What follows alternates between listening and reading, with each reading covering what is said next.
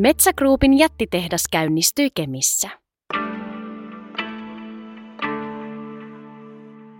Kun Metsä Groupiin kuuluva Metsäfibre keväällä 2018 alkoi suunnitella Kemin uutta biotuotetehdasta, yhtiö ei tiennyt, mikä sitä odotti. Kesken selvitystöiden pandemia heilautti työelämän päälailleen. Helmikuussa 2022, kun tehdasta oli rakennettu vuoden ajan, Venäjä hyökkäsi Ukrainaan. Sota sekoitti raaka-aineiden, komponenttien ja työvoiman maailman markkinat ja niistä tuli pulaa. Lisäksi näille vuosille osui lähihistorian korkein inflaatio, joka nosti tehtaan hintaa alkuperäisestä arviosta. Kaikesta huolimatta tehdas on kohonnut kemiin aikataulussa. Näiden epänormaalien tapahtumien jälkeen täytyy olla tyytyväinen siihen, että meillä on ollut hyvä porukka tekemässä. Se on kyennyt sopeutumaan ja löytänyt keinot taklata ulkoa tulevat ongelmat. Siitä täytyy olla ylpeä, sanoo Metsägruupin pääjohtaja Ilkka Hämälä. Kemissä on ollut sellutehdas tähänkin saakka, mutta se on poikennut muista metsäfibren tehtaista. Syy löytyy historiasta. Vanhan tehtaan omisti alun perin kemiyhtiö, joka fuusioitiin vuonna 1991 Metsäbotniaan, eli Metsäfibren edeltäjään. Metsäfibressä on ajateltu, että kun uusi tehdas rakennetaan, käytetään parasta mahdollista tekniikkaa ja kun tehtaan elinkaari aikanaan päättyy, rakennetaan uusi samalla periaatteella. Kemi Oy puolestaan oli yhden tehtaan yhtiö, jonka voimavarat eivät riittäneet uuden tehtaan rakentamiseen. Sen takia vanhaa Kemin sellutehdasta oli uudistettu vähitellen osasto kerrallaan. Sellaisen tehtaan kokonaisuus ei ikinä nouse korkeammalle tasolle, eikä sen suorituskyky teknisesti kohoa, Hämällä sanoo. Vanhan tehtaan viimeiset uudistukset tehtiin vuonna 2010. Jo silloin oli selvää, että ennemmin tai myöhemmin pitää joko tehdä suuria uudistuksia tai rakentaa kokonaan uusi tehdas. Tuolloin suunnitelmat pantiin kuitenkin jäihin. Metsägruupilla näet valmisteltiin toistakin jättihanketta Äänekosken biotuotetehdasta. Vuonna 2011 päätettiin, että kaikki Metsäfibren resurssit suunnataan Äänekoskelle ja Kemin kehittäminen laitetaan jäihin. Äänekosken tehdas käynnistyi syksyllä 2017 ja samalla vapautui suuri joukko ammattilaisia, jotka olivat olleet rakentamassa sitä. Oli aika siirtää katseet Kemiin ja jo vuoden kuluttua Metsä Group ilmoitti, että se selvittää rakennetaanko Kemiin uusi tehdas vai päivitetäänkö vanhaa. Alusta asti oli selvää, mikä on ykkösvaihtoehto. Tavoite oli tehdä uusi. Plan B olisi ollut vanhan uusiminen tilanteessa, jossa uutta ei olisi jostain syystä voitu rakentaa. Esiselvitystä alkoi johtaa Timo Merikallio, pitkän linjan sellumies, jonka edellinen projekti oli ollut johtaa Äänekosken tehtaan rakentamista. Ensimmäinen ja ehkä kriittisin tehtävä oli selvittää, riittäisikö uudelle tehtaalle puuta Pohjois-Suomessa. Toinen iso selvityksen aihe oli, saadaanko ympäristökysymykset ratkaistua. Optimismiin oli aihetta. Aika nopeasti selvisi, että puuta riittää. Lapissa ja Kainuussa on käyttämättömiä puuvaroja etenkin harvennuskohteilla. Se sopii kuiduttavalle teollisuudelle. Kemin käyttämästä puusta tuleekin 60 prosenttia harvennuksilta. Hämälä sanoo. Ympäristökysymyksetkin selvitettiin ja ratkaistiin. Vanhan tehtaan päivittämistä nykyaikaan ei Metsä Group lopulta edes tutkinut kovin tarkasti, niin paljon parempi ratkaisu oli rakentaa uusi. Sen sijaan toinen, Kaikille isoille investoinneille tärkeä stressitesti tehtiin. Laskettiin, miten Metsä Group kestäisi sen, että tehdas rakennetaan valmiiksi, mutta se ei syystä tai toisesta koskaan käynnisty. Tällainen teoreettinen laskelma on välttämätön, sanoo Hämälä. Liiketoiminnassa ei saa koskaan tehdä sellaista päätöstä, joka pahimman sattuessa johtaisi koko liiketoiminnan menettämiseen. Tämäkin testi näytti vihreää valoa, joten rakennusprojekti oli valmis aloitettavaksi. Äänekosken tehtaan rakentamisesta Metsä Group oli saanut arvokasta kokemusta, jota hyödynnettiin Kemissä. Yksi asia erottaa nämä suurhankkeet toisistaan. Äänekosken tehdasta valmisteltiin pitkään salassa. Metsägruupin sisällä suunnitelmasta tiesi vain kourallinen ihmisiä. Projektia kutsuttiin koodinimellä Timbuktu ja kokouksia pidettiin kaukana pääkonttorilta. Hanke paljastettiin julkisuuteen keväällä 2014, kun rakentamispäätös oli valmis. Kemin tehdashanke sen sijaan tuotiin yleiseen tietoon jo siinä vaiheessa, kun esiselvitys aloitettiin, siis kolme vuotta ennen kuin lopullinen rakentamispäätös tehtiin. Me halusimme näyttää, että täältä tullaan. Sellaista vaihtoehtoa ei ollut, että me tee mitään. Kemissä me pysymme, pohjoisessa pitää olla kuitupuuhankintaa, Hämälä sanoo. Kemin biotuotetehdasprojektin johtaja Jari-Pekka Johansson toimi Metsäfibren Äänekosken hankkeessa Valmetin projektijohtajana vuosina 2014-2017. Hänenkin mukaansa edellisestä hankkeesta saaduista opeista on ollut Kemissä paljon hyötyä.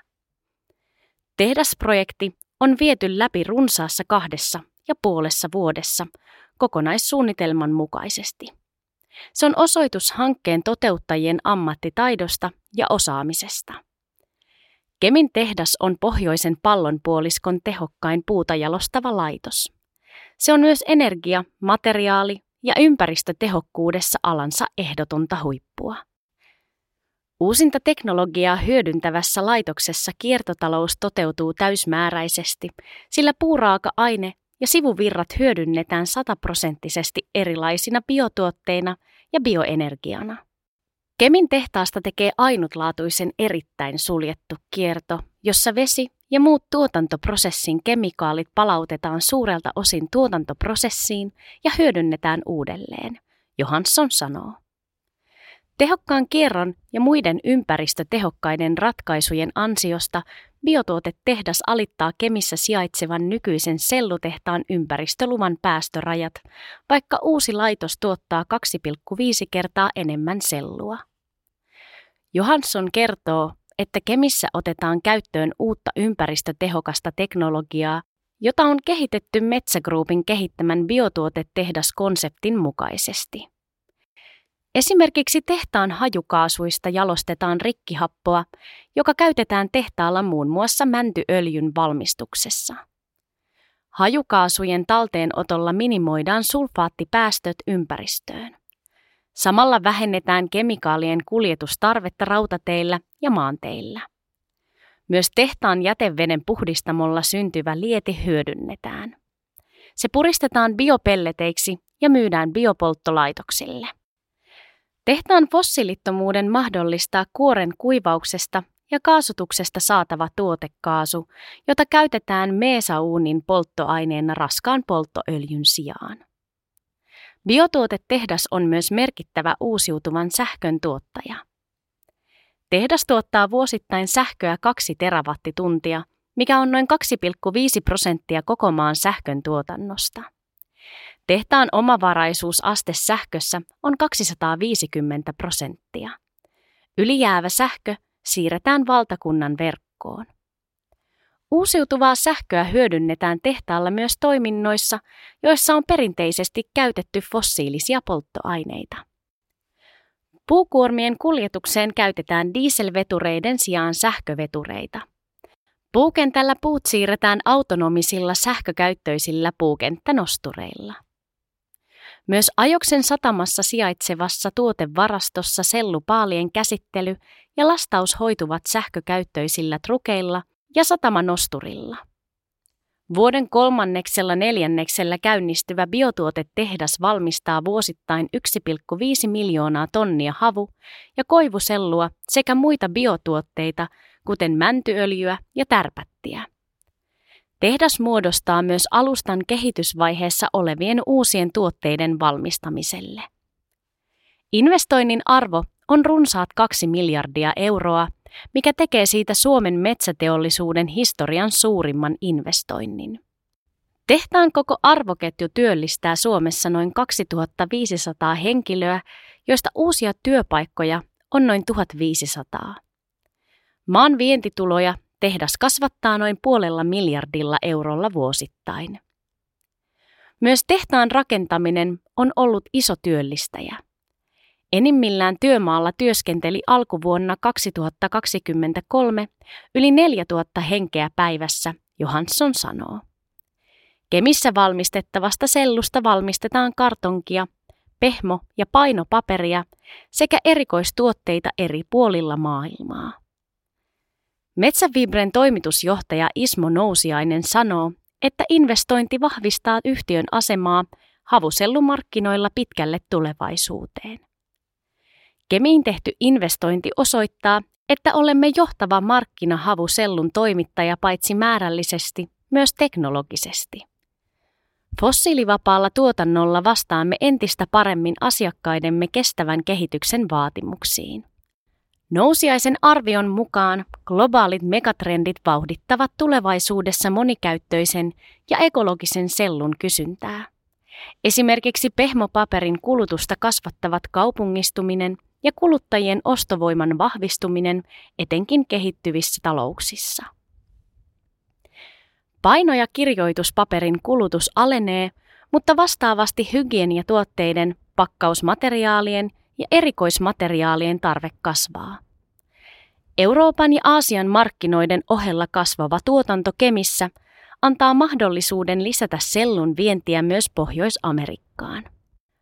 Siellä isot bränditalot ja muut merkittävät asiakkaat ovat kiinnostuneita fossiilivapaasti tuotetusta sellusta. Kemin valintaan uuden tehtaan sijaintipaikaksi vaikutti se, että Metsä Groupilla on samalla tehdasalueella kartonkitehdas. Kemi on myös keskeisellä paikalla Pohjois-Suomesta ja Pohjois-Ruotsista tapahtuvan puunhankinnan kannalta. Metsäfibren asiakkaat arvostavat pohjoisen puukuidun korkeaa laatua ja ominaisuuksia. Pohjoinen havukuitu jauhautuu hyvin paperikoneprosessissa ja saavuttaa tietyn vetolujuuden nopeasti. Koivusellu on puolestaan lujuutensa vuoksi erinomainen raaka-aine kartonkeihin ja tiettyihin erikoispapereihin. Uusi tehdas toimii alustana myös uusille biotuotteille. Sellaisia voivat olla tulevaisuudessa esimerkiksi havusellusta valmistettavat tekstiilikuidut, joiden valmistusteknologiaa ja kaupallista tuotantoa tutkitaan Metsägruupin koelaitoksessa Äänekoskella. Kyllä metsä pitää huolta omistaan.